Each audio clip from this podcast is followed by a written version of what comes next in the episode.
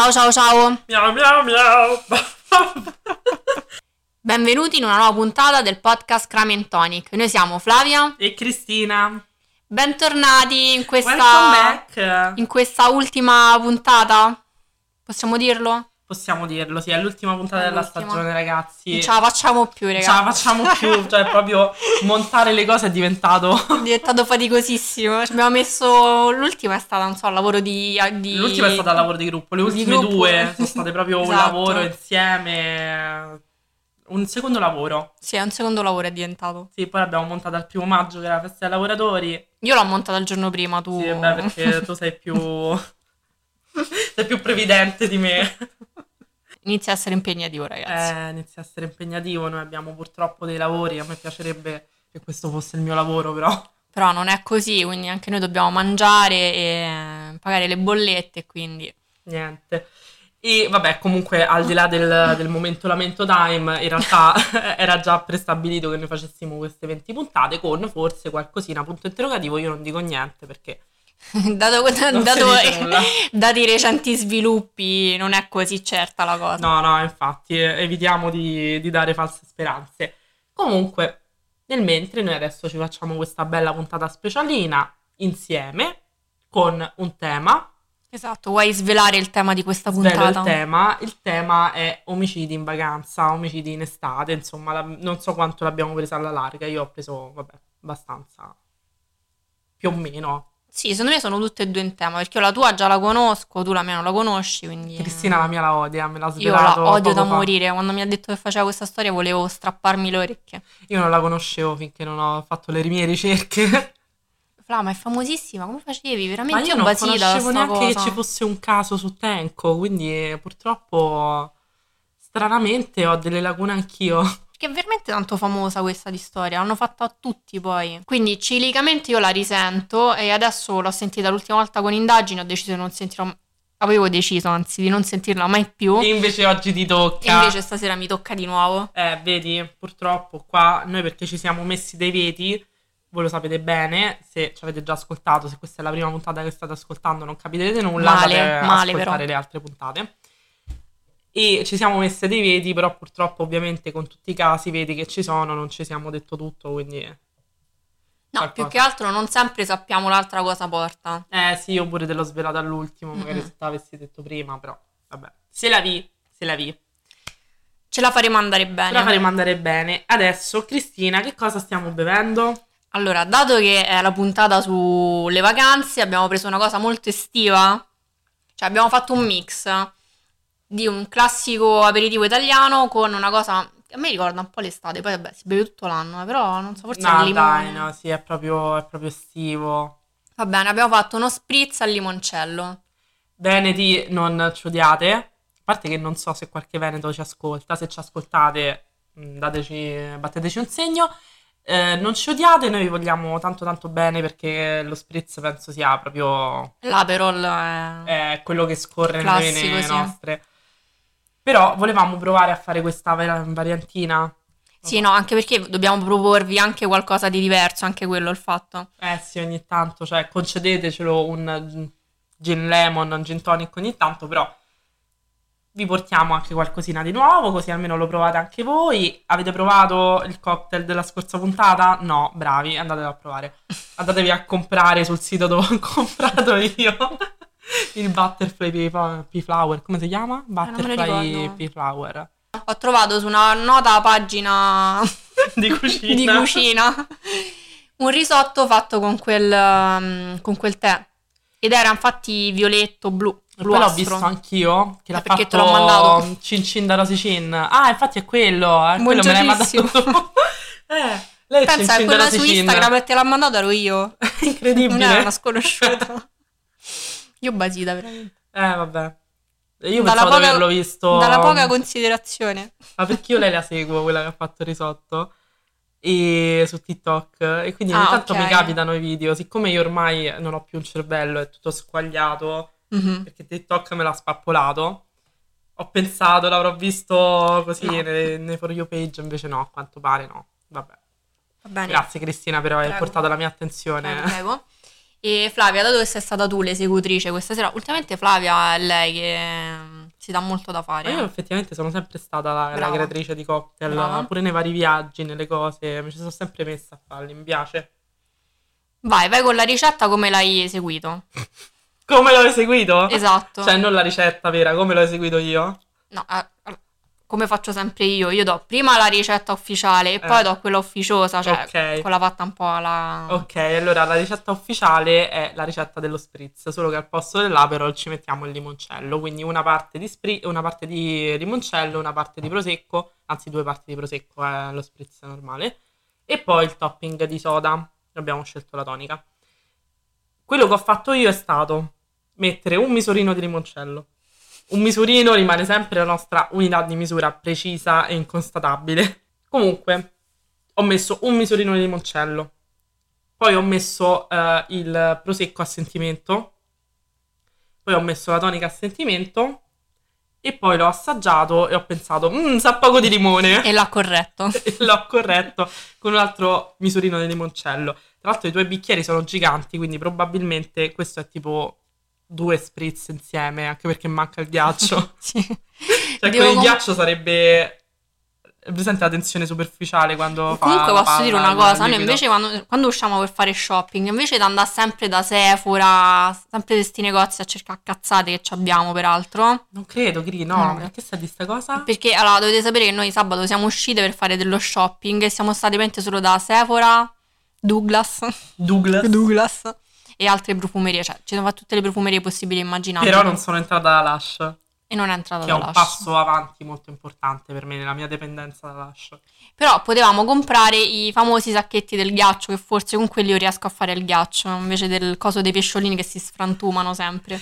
Ma tanto, cioè, comunque non l'avresti fatto uguale perché il tuo frigorifero è intasato del ghiaccio, cioè lo devi No, sbrinare prima. No, c'è un cassettino che riesco ancora ad aprirlo, quindi potevo mettere questi sacchetti lì dentro, capito? Cioè, aspetta, tu dei tuoi due cassetti più il mini cassettino del ghiaccio riesci ad aprirne solo uno. Sì. Cristina, devi sbrinare il Non so come si fa, ragazzi, veramente. Chiedi a tua madre. Allora, mia madre mi ha detto che dovrei spegnere il frigorifero, ma come faccio a spegnerlo? Tiri la, la presa. Riformulo, so come... come faccio a stare un tot di tempo senza frigorifero? Ma perché ci vogliono 20 minuti? Veramente? Certo. Ma Cioè, scusa, io sono, mesi che, io mi sono mesi che mi lamento di questa cosa e tu non potevi dirmelo prima. Non pensavo che fosse effettivamente il problema la mancanza del... Discorsi molto interessanti. Peraltro vogliamo svelare anche una cosa, perché sicuramente nella foto vedrete solo un bicchiere. Qui escono fuori gli altarini, ragazzi, è l'ultima puntata diciamo finita. tutto, diciamo tutto. Nella foto vedrete solo un bicchiere, che è quello che può essere più assimilabile a quello dello spritz, dai sì. Sì, sì. Che è un bicchiere però da vino rosso, palesemente. Ne abbiamo messo solo uno nella foto perché ho solo un bicchiere così. Perché avevo tantissimi bicchieri, ma io ho un problema con il vetro. Io li rompo. Tu li rompi. Sì, e quindi adesso ho un bicchiere del vino rosso, uno del vino bianco e tre del gin tonic. Ah, quindi comunque uno del gin tonic è morto perché erano quattro Sì. quelli. Quella Ah, appena arrivata a casa, subito. subito. Allora, che dici? Cominciamo? Sì, direi di sì. Cominciamo. Ripetiamo per chi ha skippato i minuti di cazzeggio. Spero non li skippiate, però se, se qualcuno li skippa, ripeto. Allora, il tema di oggi è omicidi in vacanza, omicidi in estate. Porteremo una storia sia io che Cristina, comincerò io e vi parlerò di, a quanto pare, un, Celebre. un celebre caso italiano. Oggi vi parlo del caso Carretta. Per chi di voi non fosse a conoscenza di questo caso e per chi lo volesse risentire, andiamo. Cominciamo. Siamo nell'estate del 1989, l'estate che ha dato i Natali a Cristina. Esattamente. Che succede? C'è una famiglia che è la famiglia Carretta, composta da Giuseppe, il padre di famiglia nato nel 36, Marta Chezzi, Marta nata nel 39 e i loro due figli eh, Ferdinando del 62 e Nicola del 66. Una famiglia all'esterno tranquilla eh, che abita a Parma, la madre è una casalinga mentre il padre comunque lavora in fabbrica, non ho ben capito che tipo di lavoro facesse però. Il contabile, se non ricordo Eh, male. anch'io ricordavo il contabile, in altri ho trovato un cassiere che non so che sia, Cioè, non so perché una fabbrica dovrebbe avere un cassiere e in altre fonti ho trovato che la fabbrica fosse in realtà una vetreria. Quindi un po' di dubbi eh, sul lavoro del padre, però comunque Un po' alla Chandler. facciamo che... Facciamo che Giuseppe Chandler Carretta lavorava in fabbrica, però come impiegato e non come operaio. La cosa più particolare che posso dirvi sulla famiglia, così vista dall'esterno prima degli avvenimenti, è che era conosciuto il fatto che Nicola, il figlio più piccolo, fosse, avesse problemi di tossicodipendenza. Quindi siamo nell'agosto del 1989. La famiglia ha organizzato una vacanza in un camper in cui dovranno andare Giuseppe, Marta e il figlio più piccolo Nicola. Infatti il camper che comprano è un camper da tre persone. Non ho mai visto un camper da tre persone, però vabbè. Io che sono cresciuta sempre in roulotte, le roulotte di solito hanno quasi tutte... Quattro posti. Eh, minimo il quattro posti. Però, vabbè, sì, magari è un camper, non l'ho mai visto da dentro, ho visto solo roulotte, sarà sicuramente così. Comunque comprano questo camper da tre persone e decidono di partire, di fare questo viaggio in cui toccheranno la Francia, la Spagna per poi arrivare in Marocco. Ed è un viaggio che comunque impiega, ovviamente, dovrebbe impiegare tutto il mese di agosto. Il 4 agosto dell'89 partono. Che succede però? Il 28 agosto, nella fabbrica in cui lavora il padre, si ricomincia a lavorare normalmente. Il problema è che non si vede arrivare Giuseppe. Il primo giorno passa, il secondo passa, però dal terzo cominciano anche a, cominciano a preoccuparsi. Anche perché comunque viene riportato da tutti che fosse un uh, impiegato modello e quindi sembrava strano il fatto che non uh, venisse al lavoro da più giorni, poi dopo le vacanze estive. Per cui, siccome nessuno della famiglia Carretta aveva dato sue notizie in questo periodo, alcuni colleghi vanno a cercarlo a casa e la trovano completamente pulita, senza traccia della famiglia. Ovviamente qui cominciano ad entrare in gioco le autorità, perché comunque una famiglia intera che scompare risulta un po' strano.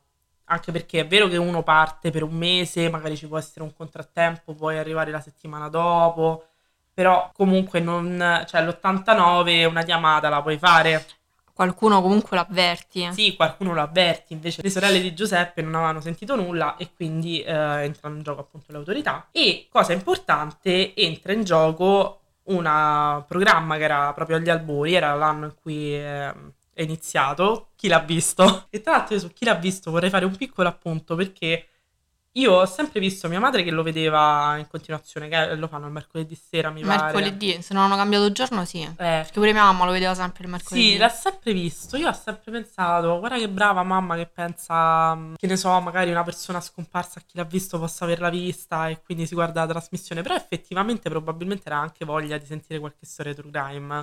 Secondo me sì, perché poi negli anni alcuni risvolti sono stati abbastanza...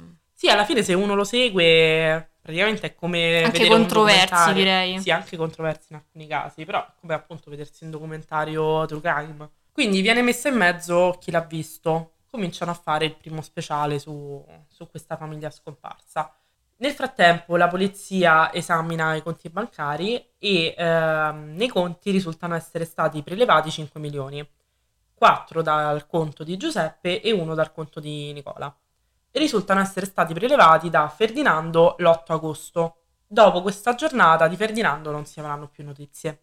Allora, da questa informazione e da alcune informazioni strane riguardo dei soldi presenti in azienda, sono cominciate delle speculazioni sul fatto che Giuseppe avrebbe preso dei soldi da un conto in nero dell'azienda, avrebbe ritirato in realtà lui questi 5 milioni e sarebbe scappato dall'Italia insomma, hanno cominciato a girare varie voci di questo tipo. In realtà, poi anche l'azienda ha sempre smentito questa possibilità, ha sempre detto che in realtà non, non aveva rubato assolutamente nulla. Però, sai com'è l'Italia, quando comincia a girare una voce, gira. Per cui per tanti mesi si è parlato del fatto che loro, loro sarebbero scomparsi perché in realtà avevano preso questi soldi, erano andati a rifarsi una vita ai Caraibi, in Brasile.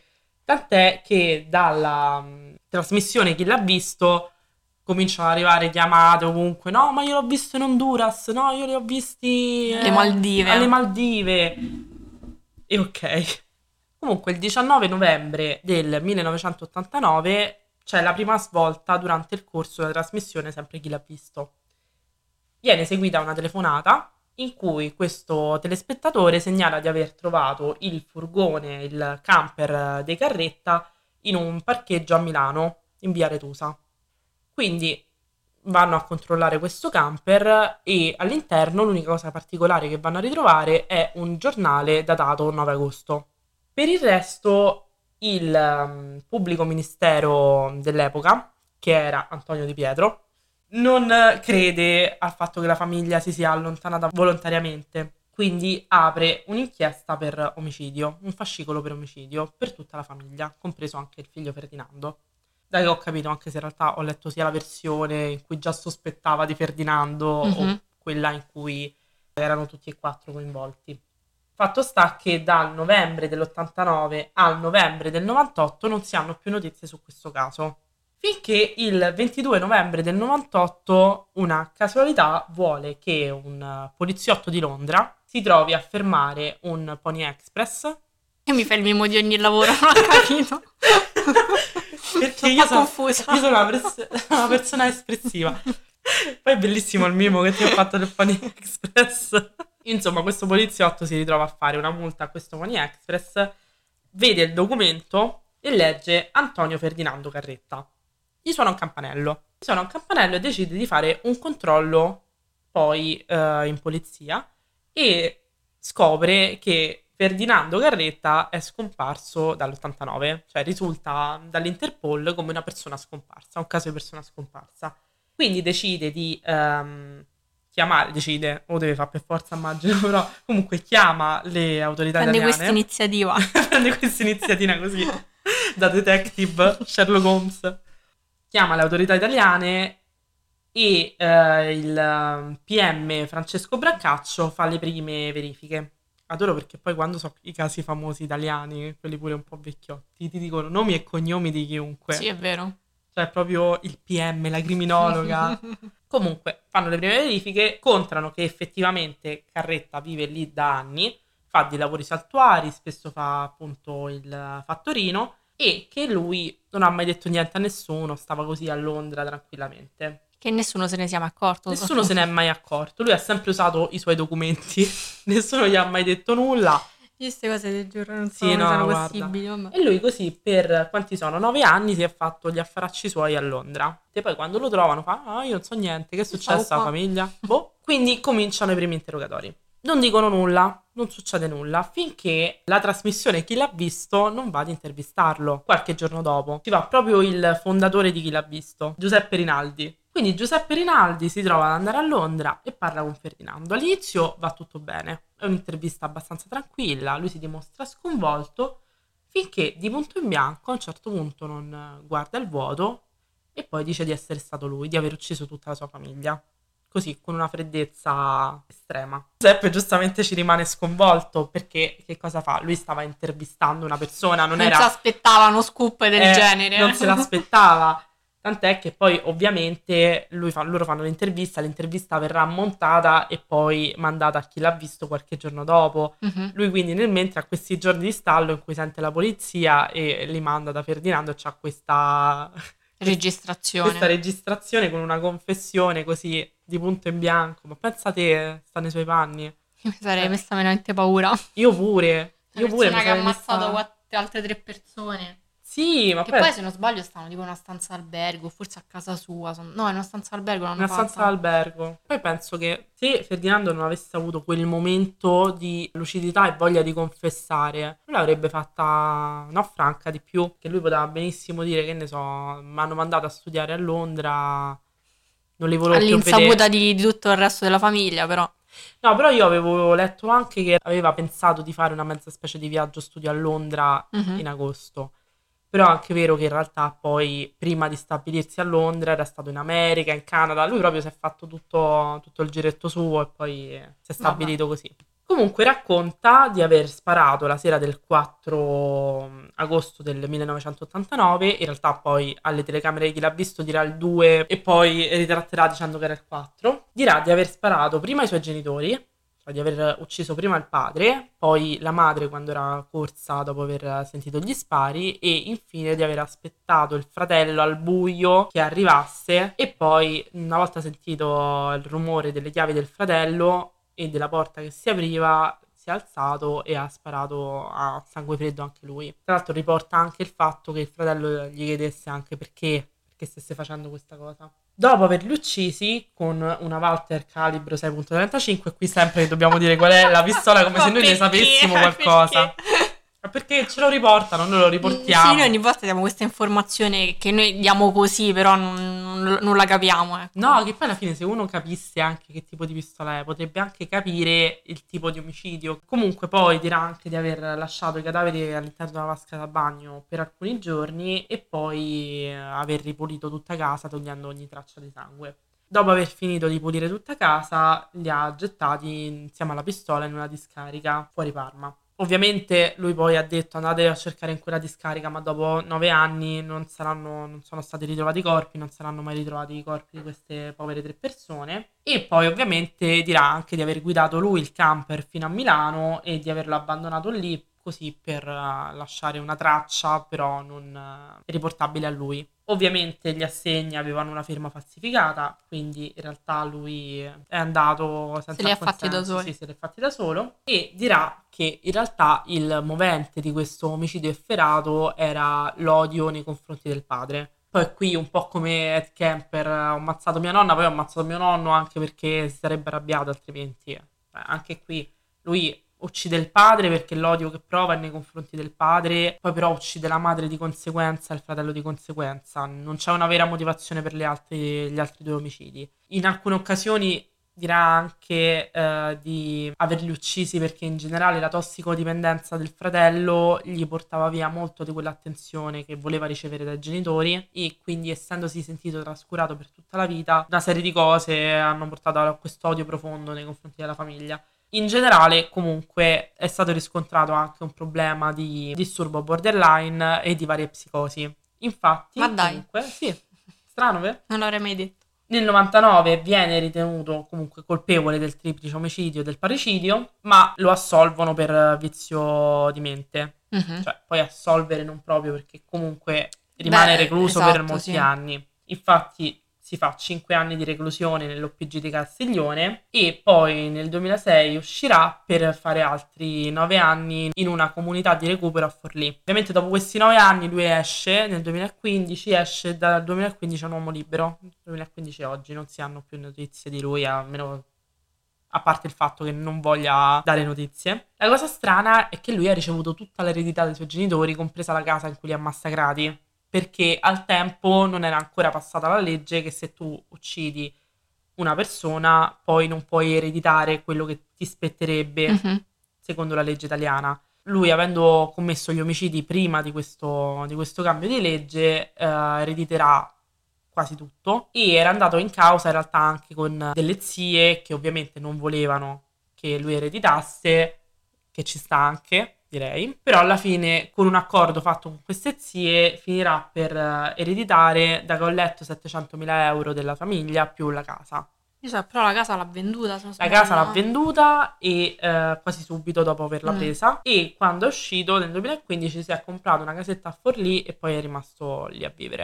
Mia sorella non mi ha mai detto nulla, lei è abitata a Forlì per quattro anni. Vabbè, magari non lo anche dopo il conosceva. 2015, no, dovresti saperlo. A Forlì è uno sputo di città, dovresti Vabbè, saperlo. dai. Comunque niente, questa è la giornata, questa è la storia.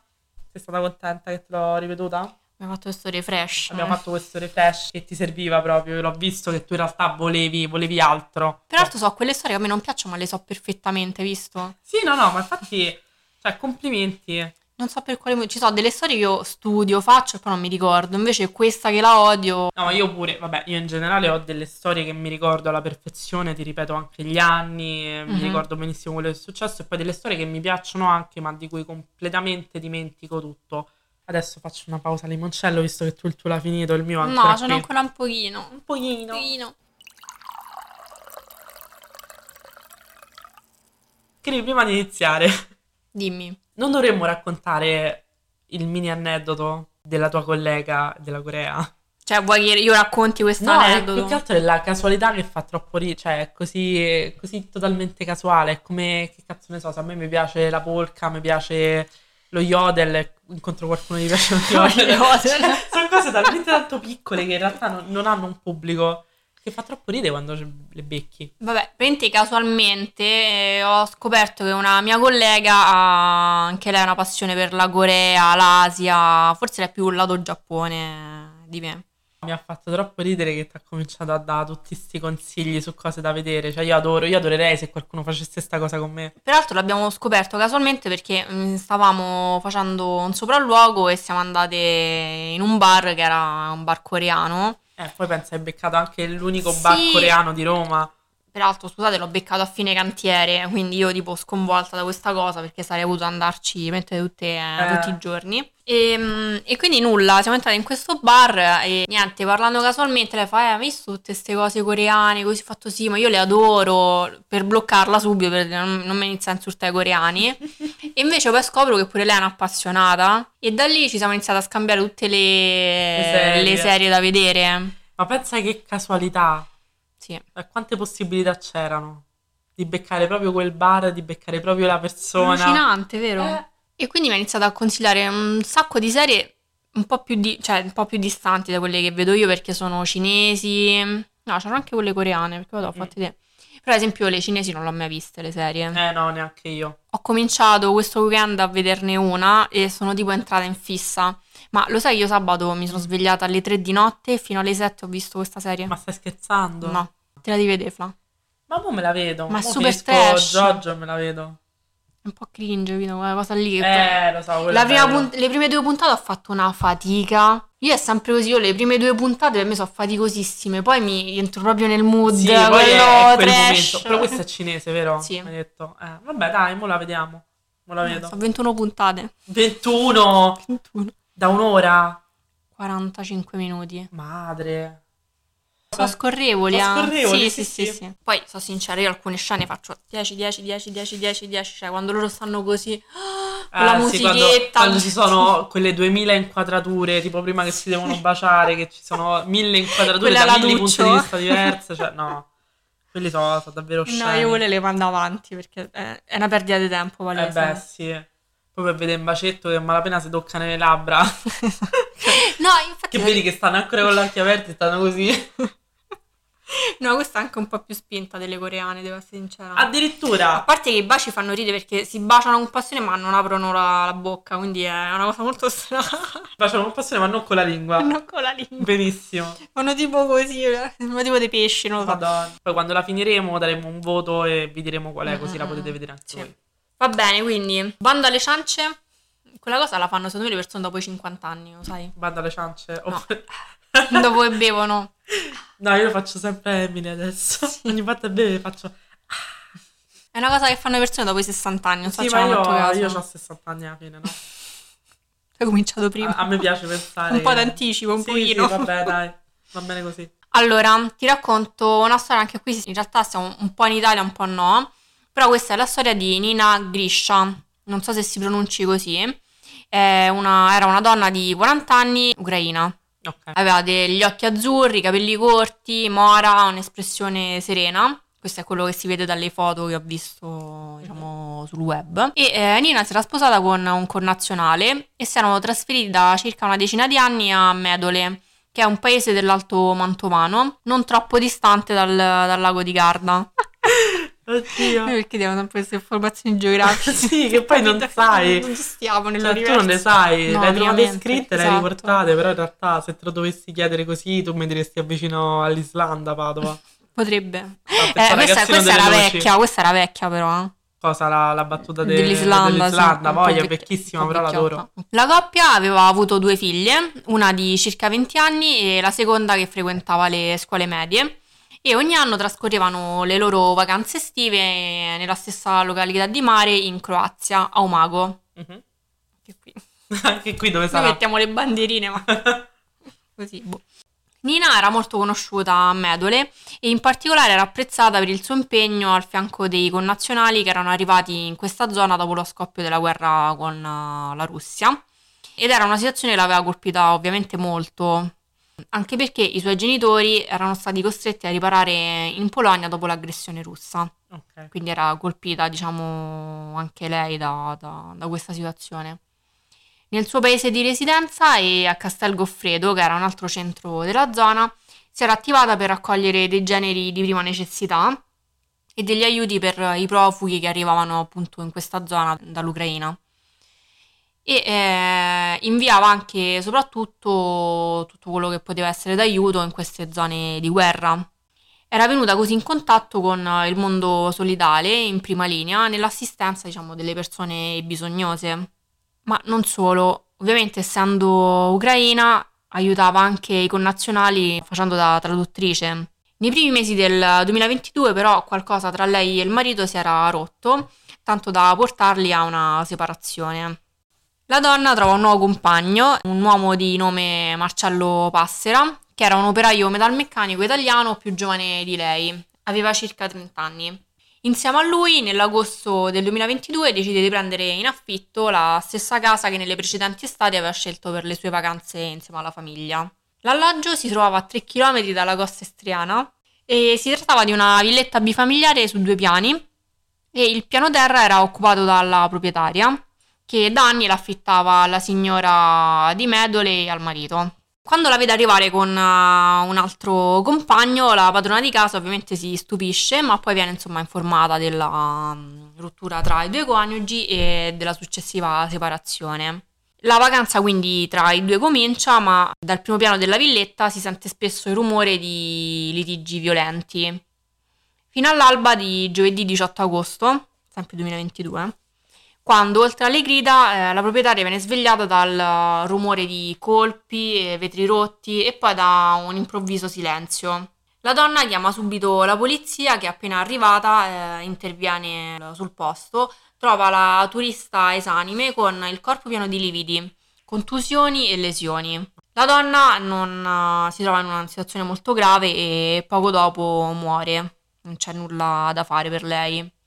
Marcello viene messo subito in stato di fermo dalla polizia croata e questo perché eh, la polizia ha 30 giorni per contestargli le prove a carico e chiedere o il trasferimento o liberarlo. Ok. La detenzione preventiva per la legge croata serve appunto a evitare che ci sia un inquinamento delle prove e, mm, e quindi si possa confermare effettivamente che la donna sia stata uccisa a mani nude, visto che comunque è stata trovata l'arma del delitto. Questo è diciamo, la, la storia. Io non sono riuscita a trovare nulla poi successivo a questa cosa che appunto dicesse che, che l'uomo effettivamente è stato trattenuto Mhm. o trasferito in Italia. Ovviamente è palese che insomma è- il colpevole insomma era, Vabbè, ovviamente. era lui. Terrificante questa storia. Cioè, questa l'ha massacrata di botte e l'ha ammazzata così. Madonna, poi non stavano neanche da, da tanto insieme. No, da poco. Eh, cioè già così violento all'inizio della relazione. Ma poi No, c'era, terrificante. c'era la figlia a casa. No, no, le figlie erano rimaste a Medole. Ok, vabbè, almeno quello. E poi il marito invece, l'ex marito, cioè, credo fosse ancora il marito perché non si erano solo separati e si trovava in Ucraina in quel periodo. Mhm. Quindi dopo tre giorni è tornato per eh, il riconoscimento e... Madonna. Sì, è una storia agghiacciante. Madonna, questo è proprio femminicidio standard. Sì.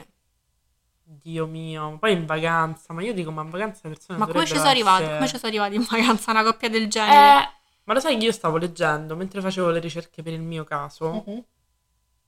Ehm, c'era un, un articolo in cui si citava anche un criminologo che aveva analizzato il caso precedente e ehm, c'è questa relazione, a quanto pare ovviamente non è ancora una cosa, ma penso che non lo sarà mai perché comunque dimostrabile al 100% a livello scientifico, non, non può esserlo. Però pare che comunque in generale il caldo sia uno dei fattori che ti tolgono i freni inibitori. Allora, e questa cosa quindi- l'avevo già sentita Eh, lo diceva anche Cesare Lombroso. Eh, anche forse da Cesare lui. Lombroso. Lombroso, sì. Eh. E può essere, sì, magari l'hai sentito da, da lui che comunque i diritti delle pene eh, si Mhm. studia un po' ovunque, no? Però appunto dovrebbe essere caus- a causa proprio del caldo la maggiore incidenza di omicidi, di crimini passionali ehm, durante i mesi estivi, ma cioè, a parte che ovviamente se uno lo fa d'estate lo fa d'inverno, A me mi sembra, cazzo, sembra eh. una stronzata questa. No, vabbè, è assolutamente una stronzata, anche perché se uno lo fa una volta, lo rifà. Ma lo rifà. come fai a ammazzare una persona? Ovviamente lo rifà, cioè non, non puoi, puoi essere arrabbiato quanto ti pare, ma non...